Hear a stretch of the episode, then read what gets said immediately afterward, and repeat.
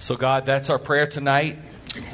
Lord, that as we uh, gather together in community around your word, Lord, that it will be beyond mere uh, an attempt to gain more intellectual knowledge, but Lord, that we will get caught up in this grand circle of knowing and doing and being the kind of people that give grace, that receive grace, and are willing to do the hard work of meeting people at the point of their deepest need, while we are met at the point of our deepest need uh, by you and by the people you place in our lives.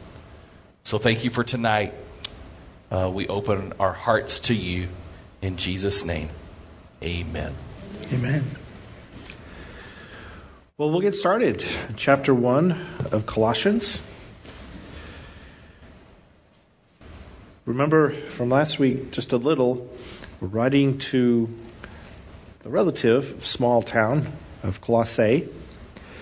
It had been a historically large town, uh, economically powerful, but as things do, uh, trade routes and things shifted. And so Colossae was kind of backwater now. Uh, industry, especially a black wool tent, has moved west uh, to Laodicea and Ephesus. Ephesus, in particular, is a very large, uh, wealthy town. And Colossae is, is kind of not even the suburbs, it's just out on the old uh, country roads, not even on the interstate anymore. Paul had never visited there, but Paul had a disciple um, named Epaphras who had and had led this little community to Christ. So, some questions are arising in this little church about how to do things. And that's a good point for us to be realistic with each other. How do you imagine this little church and Colossae went to church? In homes? Yeah? What, what kind of people do you imagine they were? We can make some pretty educated guesses.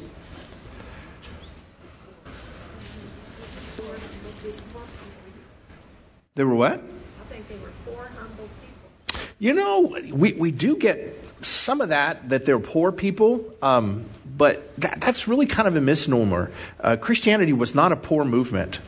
H- how were they writing these letters? It's very expensive.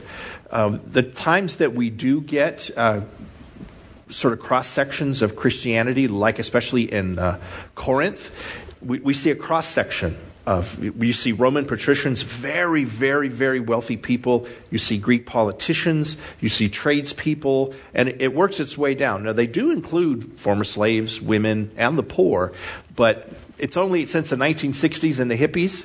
Um, the Jesus movement that we started making Christianity a movement of the poor, and Jesus hung out with the homeless. It, it's a bunch of crap, um, and that's that's a technical term from Kurt.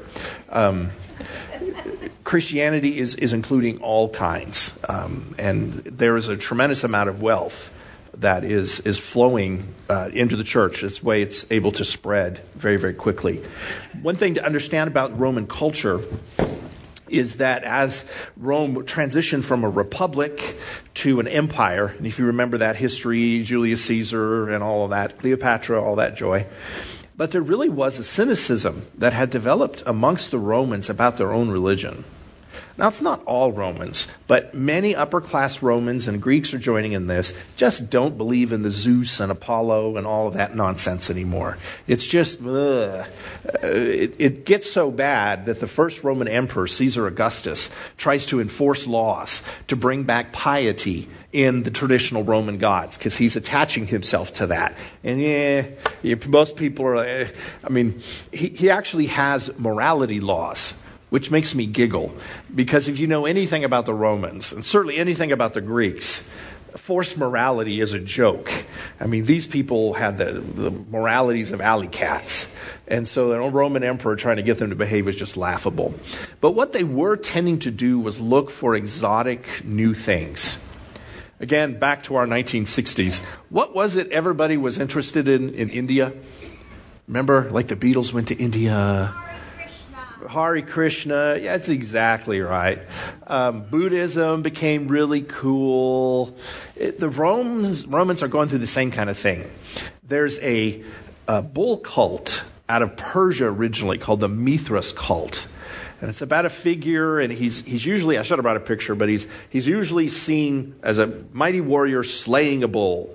And he's kind of a solar god. He's a god that dies and is resurrected. And it's very much like a cult. I mean, there's initiations and there's secret handshakes and they have meetings in caves with waterfalls. This stuff was so cool and fashionable in Roman in Rome. They're very excited about it. They're adopting these Eastern things. Um, there's an Isis cult that comes up out of Egypt. And Isis begins to be worshipped in Rome. In fact, her temple at one point is bigger in Rome than it was in Egypt. And so with that comes her husband Osiris. Again, this is another resurrection god. And there's secrets and there's mysteries. The Romans are just eating all this up. So, on the one hand, you can see where Christianity sort of fits into this. Because is Christianity an Eastern religion? Yes, it is. Yeah, very much an Eastern religion. It comes from Judaism. Uh, does it have its mysteries and sort of secret initiation? You become brothers and sisters. And you take special meals together, uh, love feasts. You eat uh, bread and uh, wine together. So th- there's some similarities, but Christianity is, is obviously different, and it's it's outpacing the others. But it's it's part of this cultural phenomenon that's happening. So that's, that's sort of one side of it. A lot of this is going to try to influence Christianity, right? Because you're, you're discovering something new, and it, you know, what's the difference between a Jesus worshiper and a Mithras? At this point, they don't, really don't know. If you're going to church in Colossae, how do you know what's right and wrong? What, what Bible do you read?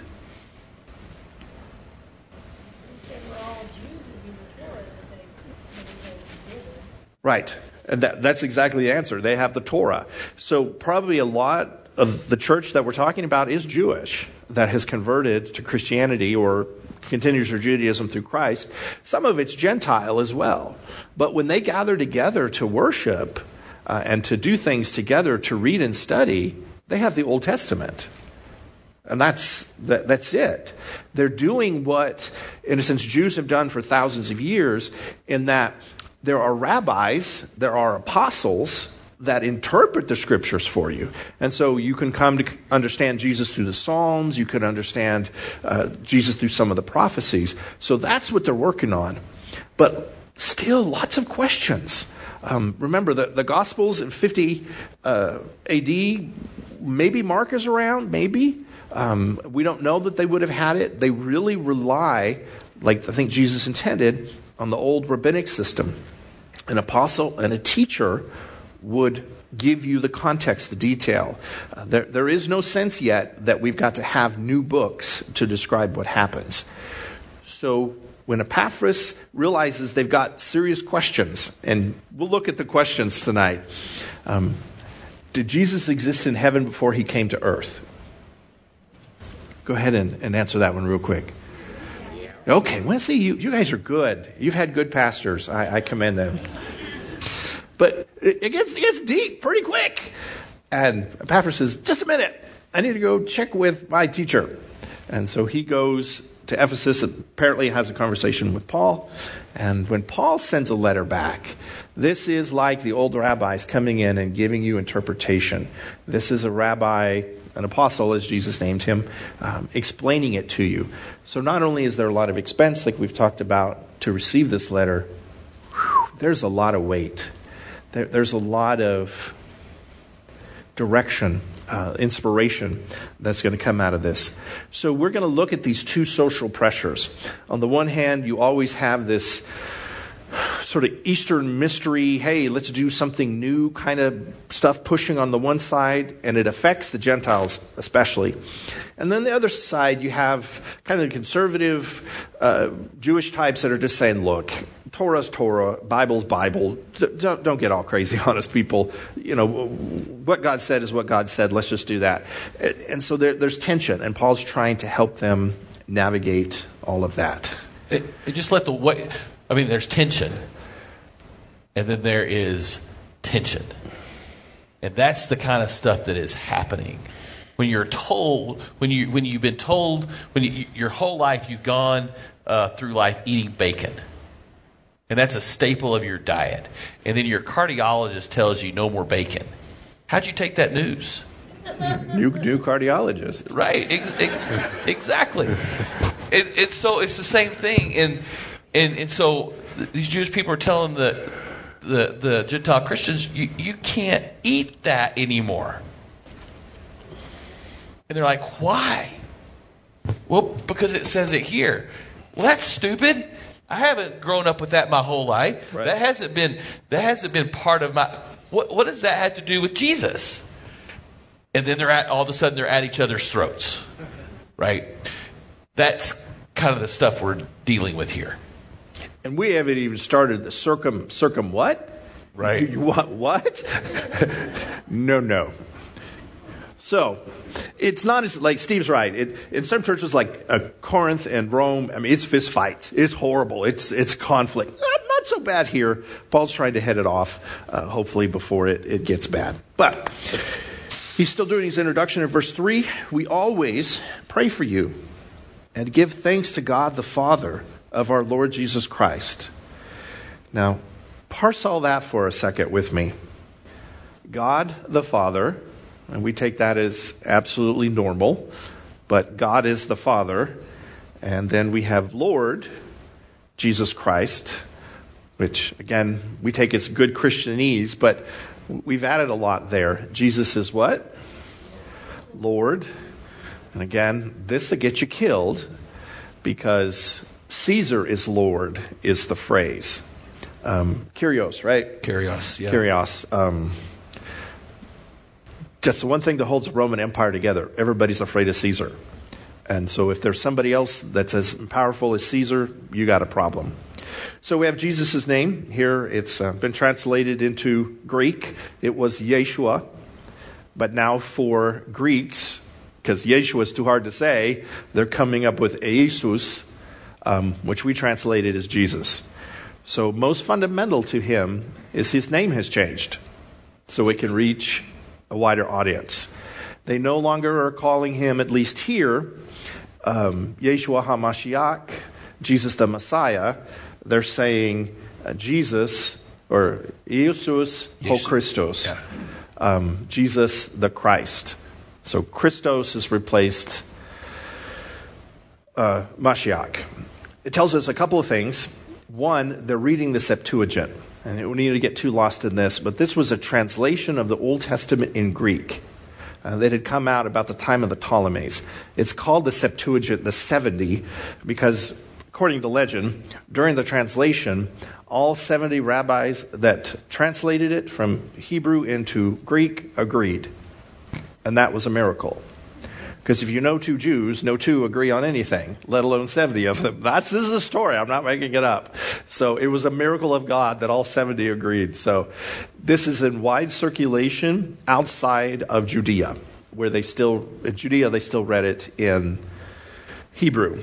Uh, this would have been a, another difference, another change from the time of the apostles, uh, where Jesus and his disciples we can tell from their quotes, we're quoting from Hebrew.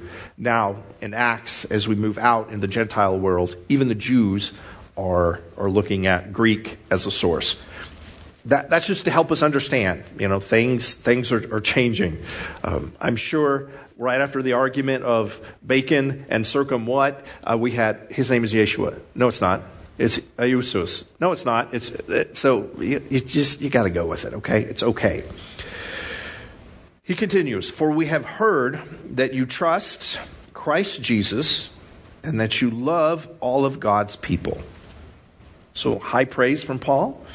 Uh, when Paul praises you, it's serious. He doesn't do this stuff in vain. And despite this, some of the changes he's mentioning here, they've got the main thing important They worship and love Jesus, and then they worship and love all people. And that may sound normal to us because we're supposed to love people. But in the Roman world, this was very, very different. You didn't love people. Um, you might love your family, uh, you might love your station in society, uh, but you don't love people in general. Because again, remember, people's everybody from slaves, two thirds of the population, um, up to freedmen, craftsmen, uh, sort of the lower middle class, politicians, and then Romans and super elite Romans. Uh, this was revolutionary. Um, to say to love a slave, that's hard. To love a Roman aristocrat, that's hard too. Uh, so Paul's commending them. You, you got this because uh, you're loving all of them. You do this because you are looking forward to the joys of heaven. What are the joys of heaven?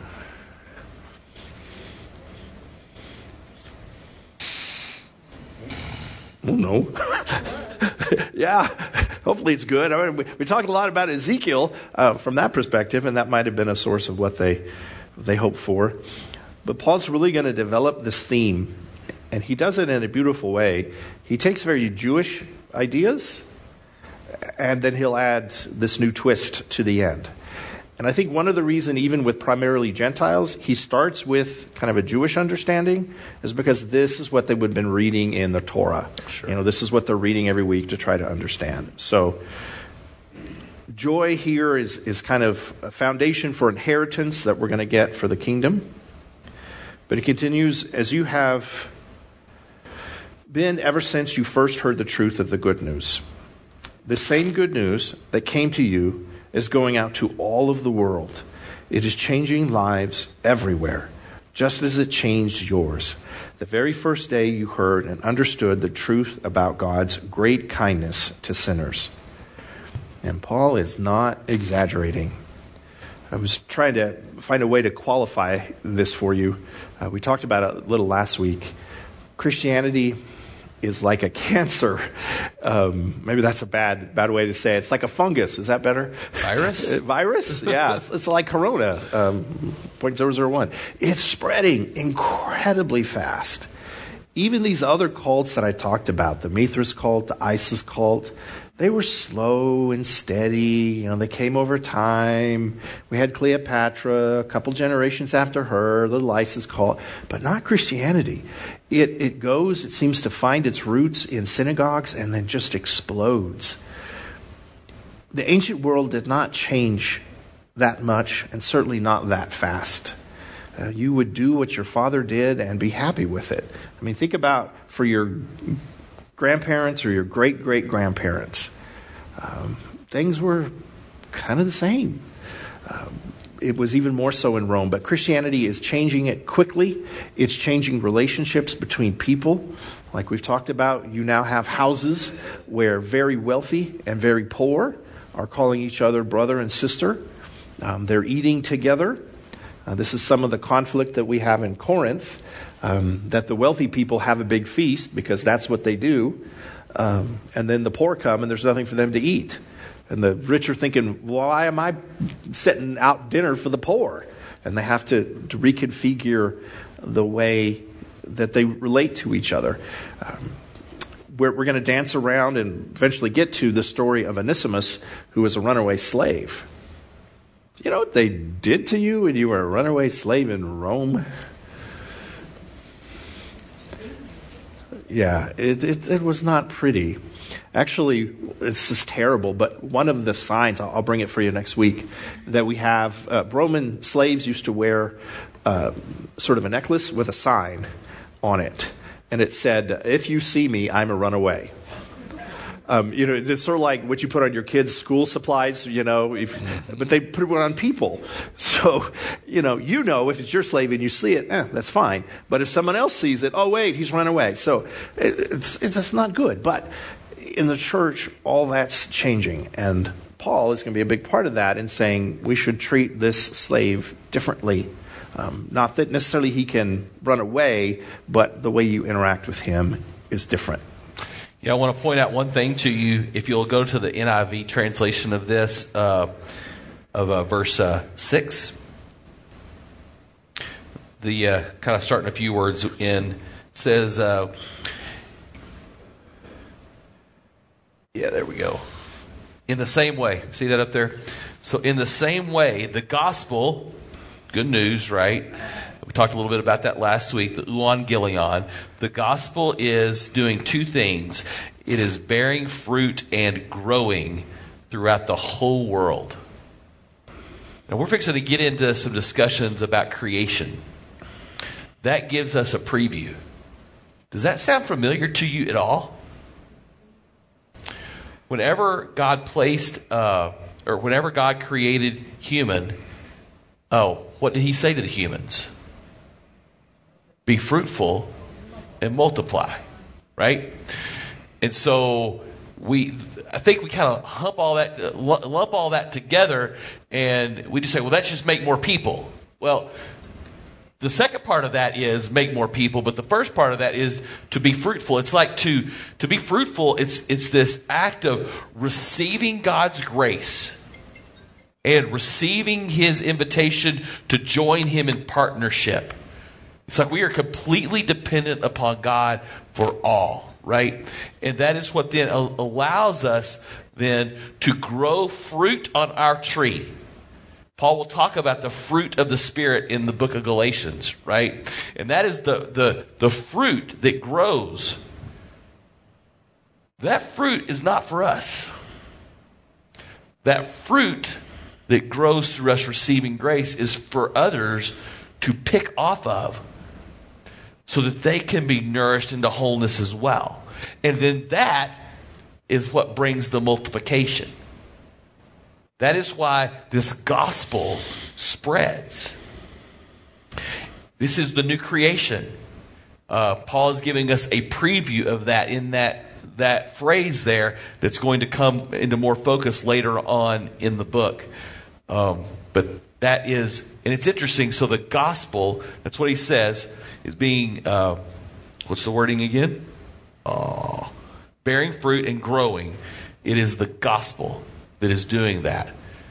It is creation renewed through the good news of Jesus. So there are, like Steve's showing, tremendous uh, connections with what all of Scripture has said. Um, one of the things I, I, hope to teach you, we, have taught you Tov really well. Uh, if you've got your Bible, circle good news or, or gospel. And I want you to write a word out next to it and learn it. It's called Besorah. B E S O R A H. Besorah. Sounds like the name of a bull. It does. Right? Good news is not the original word that the apostles used, it was Besorah. All the time we talk about euangelion, you know, announcing the victory of the Roman emperor. It's not what they were doing. You've studied this now. Remember we talked about Ezekiel? God said, There will be a time in which the people gather to a mountain, and I call home all of the Jewish exiles. Ezekiel and everybody else. They're going to come back to me on my holy mountain. And he said at that time that there would be mixed in new people. Remember this? That there would be Gentiles amongst them. So there will be a day where God gathers together his Jewish people and all those that choose to join him. That's the word they were using. This is the fulfillment of what the whole Old Testament story is. It's not just, oh, Jesus did great things and let's tell that story.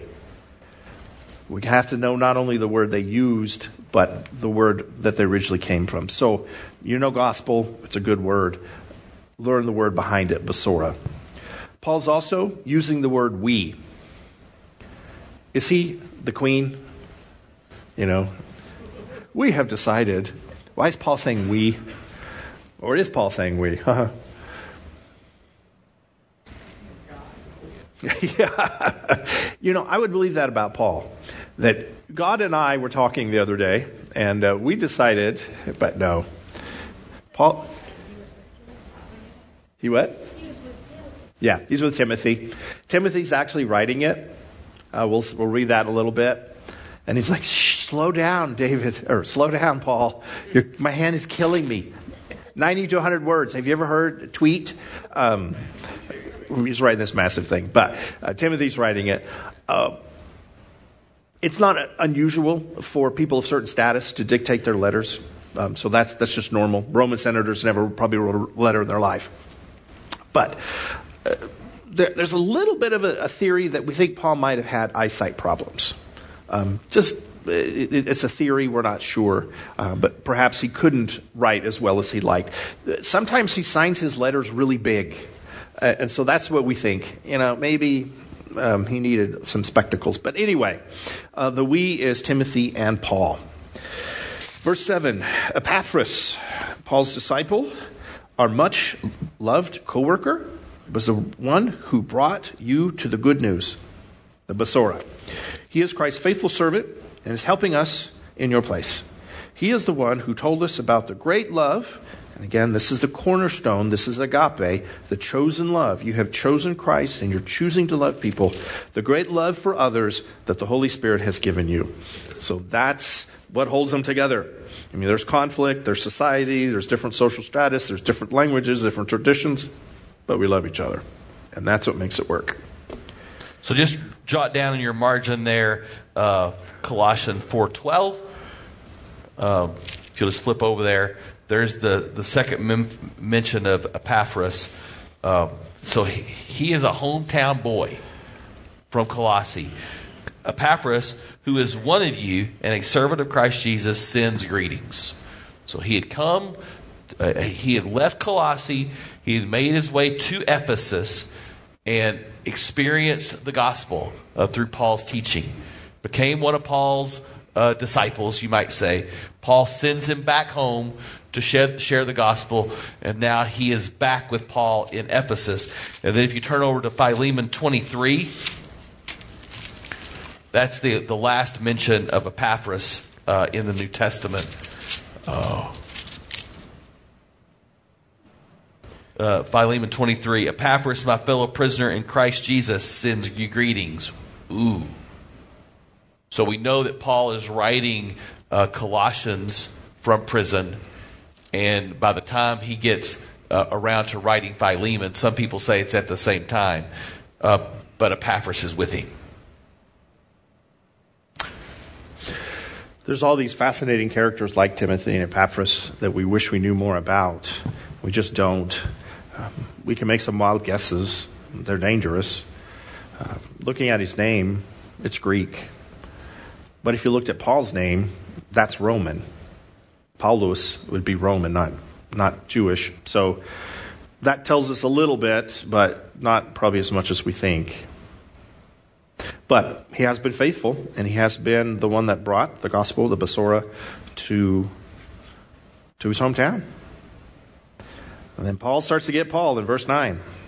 And we've had all the nice introductions, we said sweet things. Now, so we have continued praying for you, and that's, that's an enormous deal. Uh, they are under lots of social pressure. Uh, we're about 16 years before a massive Middle East war, and that's going to really split Jews and Gentiles. So Paul's continued prayers matters. Paul's a legend uh, in this region for his encounter with Jesus. But he's done this, he's prayed for them ever since he first heard about them. We continue or we ask God to give you a complete understanding of what He wants you to do with your lives. Yes, please. Can He put it in writing? Maybe a picture or two? I'd be very, very thankful.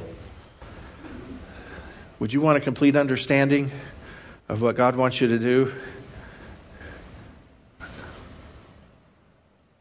Would you? yes. it depends on what it is. How many pages? Is it double spaced? Um, I just, you know, I shouldn't say this. Lisa, during the summers. It's always bad, right? It's always bad. Um, gives my son chore lists. Did your mom ever do that? You know, before I get home, you have to. and poor Jason, I'd seem to go, oh, there's two thighs. So, um, I'm sure that God has long lists of things that He hopes, He believes that we will accomplish in life. But how do we really do that? Paul's sort of laying this out there that you have complete understanding of what God wants you to do, complete understanding, complete knowledge. Oh, for Greeks, we're getting into stuff here. Remember, I talked about these Eastern religions, and they are so cool because they have secrets. You get like to know the secret passwords if you get initiated. They have secret handshakes. You get to know, in the case of the Isis cult, Isis is famous because she knew the name of her father, the sun god Ra. And that allowed her, knowing his real name, to practice magic. So Paul's going to spill the beans. It's going to be good. It's very Greek here. Um, there is a heresy, although we saw funny videos about heresies today. Um, there's a heresy called Gnosticism that really takes root early in the church, and it's hard to stamp out. And it's, it's around this idea of special knowledge that the Holy Spirit will give you gnosis, knowledge. You have special knowledge. And a lot of the Gnostics will zone in on what Paul uh, initially says, but they don't put it in context. So Paul's sort of laying out there, you're going to get the full knowledge of what you're meant to do. But look how he does this. So I pray that you get complete knowledge of understanding of what he wants you to do. And we ask him to make you wise with spiritual wisdom. oh, goody, goody, goody then the way you live will always honor and please the Lord, and you will continue to do good. Wait a minute. You got to live? Question? Yeah. Hold on, hold on. I'll get you get your microphone. Yeah. This seems very reminiscent of how they tempted Eve in the garden. Ooh, yeah, it's very good. Yeah. Yes. Right? Yes. Yep. Exactly. You can be like God. Yeah, that's yeah. Really How did that work out? Not very good, right? No. Don't, don't talk to the snakes. So, in a sense, Paul has their, their interest, but he really stresses, and this knowledge is to affect the way you live. Well, that's boring. I mean, everybody wants to go to the Revelation Bible study so we can learn about how the world ends. But when Revelation really says, hey, you actually should love your neighbor and be nice, well, that's kind of a letdown. You know, I was hoping for Antichrist and fire and bunkers and cool stuff like that. Don't tell me to be nice.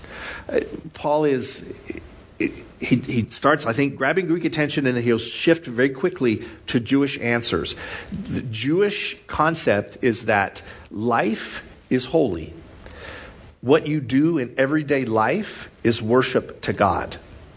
Sure, you go do special things, but being fruitful, that's right. Um, being tov, having children, raising them in the way, that's what God wants. That's tov. That's what makes you good. Not having these secret codes and secret messages. Uh, and so Paul's laying out there, you want complete knowledge? You want to know the secret? I'll tell you the secret. Live a good life. Live a righteous life as mentioned in the Torah. Do good. Tov, here it is, laid out. Be the next generation that passes this on. Be the fruitful. Um, w- when you, you do good in Hebrew, you do a mitzvah, a command. It's what God said we were made for the mitzvahs, the commandments. Uh, so much so in Jesus' day, it was viewed as uh, creating spiritual gold. Remember, Jesus uh, sort of plays into this idea that there is a treasury in heaven. That when you do righteous and good things, you do mitzvah, you do good, then God keeps that. He loves it. He puts it in a treasury. That's why Jesus will say stuff like, Don't store up your treasures here on earth where moths and rust can take it, but store up your treasures in heaven.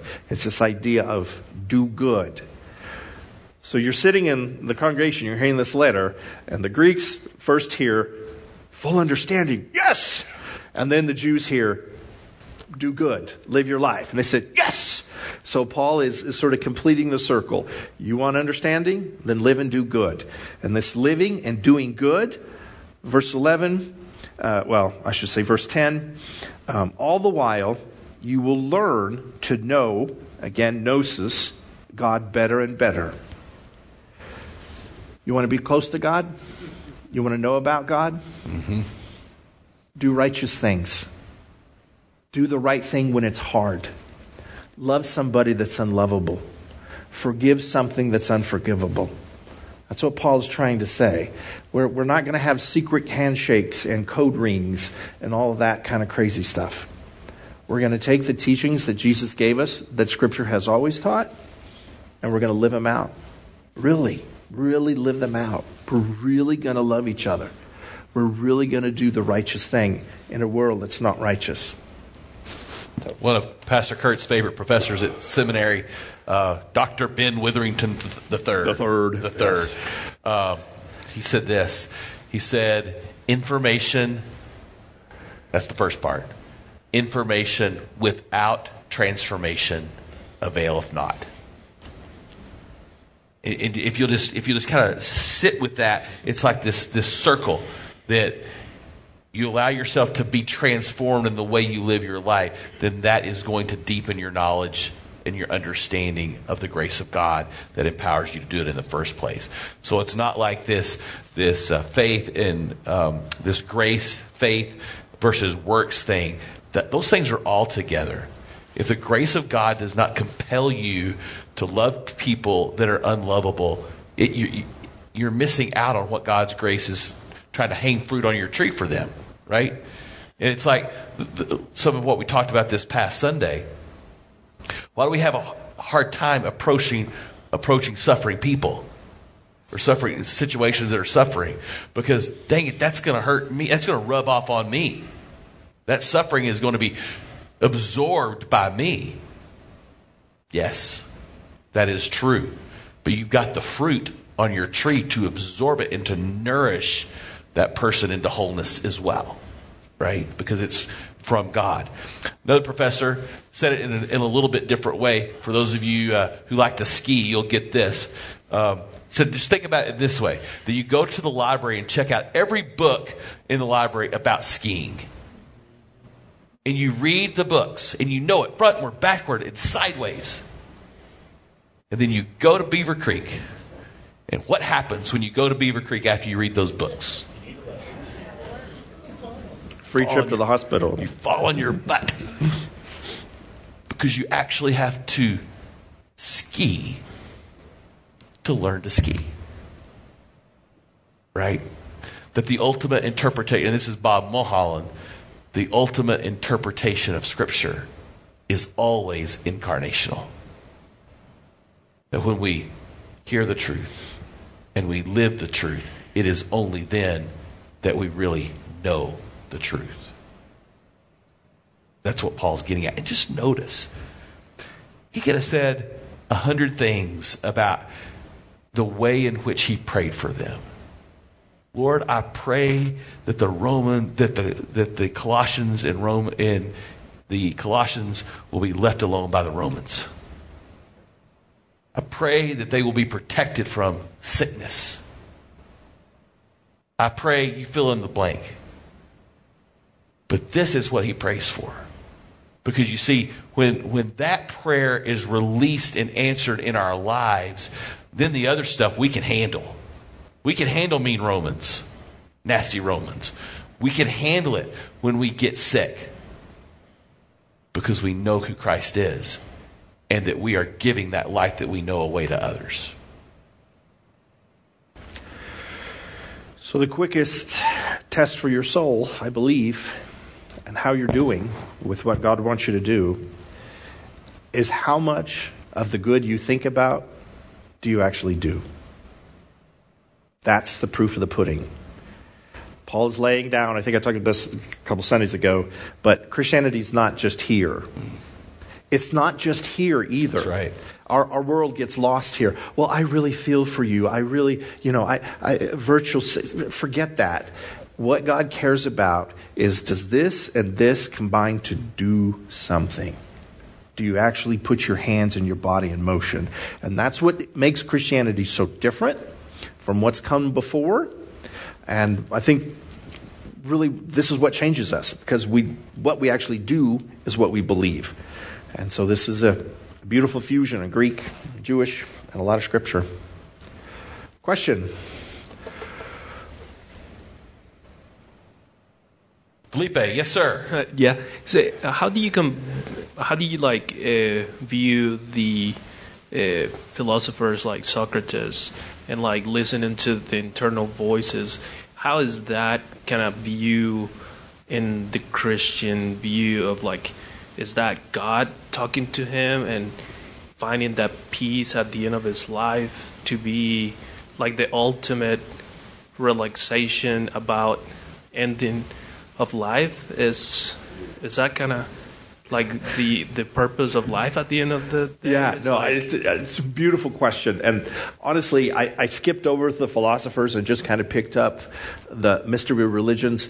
But but you're, I stand corrected because you're, you're, you're very right. The, the, the philosophy schools, uh, especially amongst the learned, Socrates, Plato, Aristotle, uh, even within Judaism, you have Philo, um, that, are, that are having tremendous influences on people. And so the learned, are studying these and asking questions, formulating ways to think uh, about the questions that, that the Torah is trying to ask. And so they're beginning to ask these questions of Paul. So the answer to your question begins at verse 15. Um, and this might be a longer conversation than I think we can have real quick. Uh, and I, I, Paul would say, yes, in part. Um, God spoke uh, to many of the great minds before the revelation of the gospel. Um, but please understand the church is going to struggle with this for centuries. And there will be struggles within the church. Are we Aristotelian or are we more after Plato or more after Socrates? You know, which best encapsulate Christian theology? And it's not an easy, easy fit. Uh, but you're, you're exactly where uh, we're supposed to be, uh, where the Colossians were, and trying to, to figure this out. Um, But, but I will add, Felipe, that like when we start asking questions about the meaning, like where do we find the meaning of life and those types of things that those philosophers would have been wrestling with, that really for, for Paul, the Old Testament answers that question. And this whole, like, like I talked about earlier when I, when I referenced the garden, the being fruitful and multiplying. When you are fruitful and you are multiplying in the biblical way, that is when you find meaning. There has to be, it's not, you don't find meaning by thinking your way to meaning. right. You, you, th- you, you find meaning by understanding what, how we're made by God and actually putting that understanding into action. Meaning cannot be found outside of action. It's always connected to it. Have, have you read a biography of Socrates? Yeah. So I mean, you know a little bit about his life, right? And certainly how he dies, right? Is he a good guy?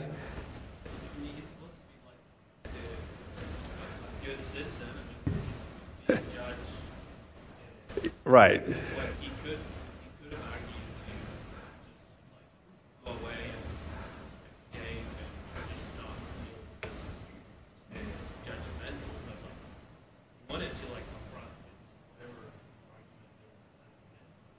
Yeah. So uh, Socrates, is, in essence, is killed by his own hometown.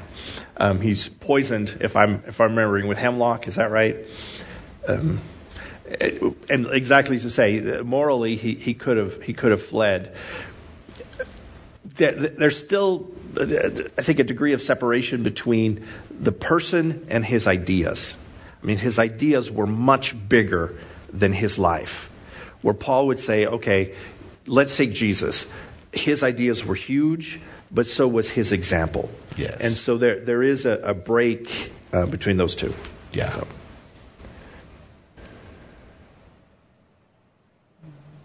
And they didn't like the Greeks in Egypt, I tell you that. That's my area of expertise. That's the only reason I know anything about it. So, But really good question. Really good. Other questions? Well, let's. Can we do verse 11? Yeah. so, like Steve said, uh, there's lots of things he could have prayed for, but he prays for this kind of developmental circle of understand, live, do good, and know. Verse 11, we also pray that you will be strengthened with the glorious power. So, again, um, in Hebrew, this would be the kavod, so that God would be there, the Holy Spirit, you would know Jesus, yes, so that the glorious power, um, that you will have all the patience and endurance you need. Wait a second. Mine says endurance and patience. Which do you need first, patience or endurance? yeah. Has to be endurance. exactly. When you burn up your kids, burn up your patience. You gotta just endure. Just hang on. Um, uh, uh, uh, Paul, could you pray for my health and victory? Right. God's glorious presence is going to help me be patient. It is a miracle. Uh, endurance. Christianity, within the course of 400 years, is going to completely dominate the known world. Uh, from Judah through North Africa. I mean, we, we forget today how much North Africa was die-hard Christian. Uh, St. Augustine of Hippo, who's one of the early church fathers, is from Africa. Africa becomes hugely important. Egypt, entirely Christian. Um, Ethiopia, even further south, entirely Christian. We, we talked about last week, it also is moving north. It's moving through Syria, Antioch.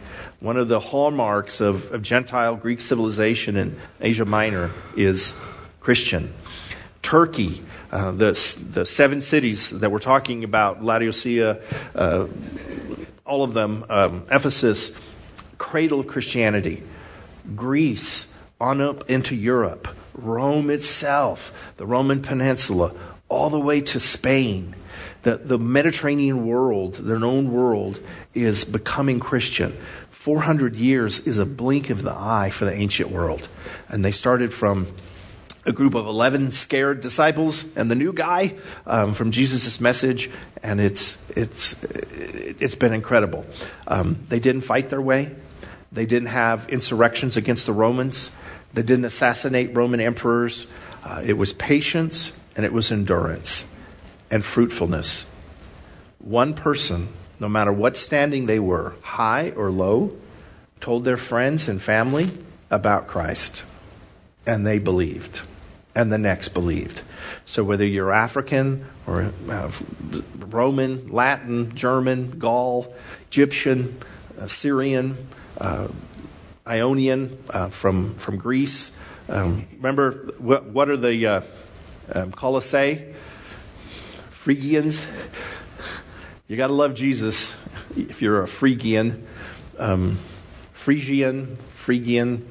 Um, they were some weird people, but they're accepting the, the gospel. So I think there is there is great power still left, um, and and God's plan for our world, and we still find Christians on every continent, um, all over our world. It's the largest religion by far. So we haven't slowed down too much, just a little bit in America. So, any last questions?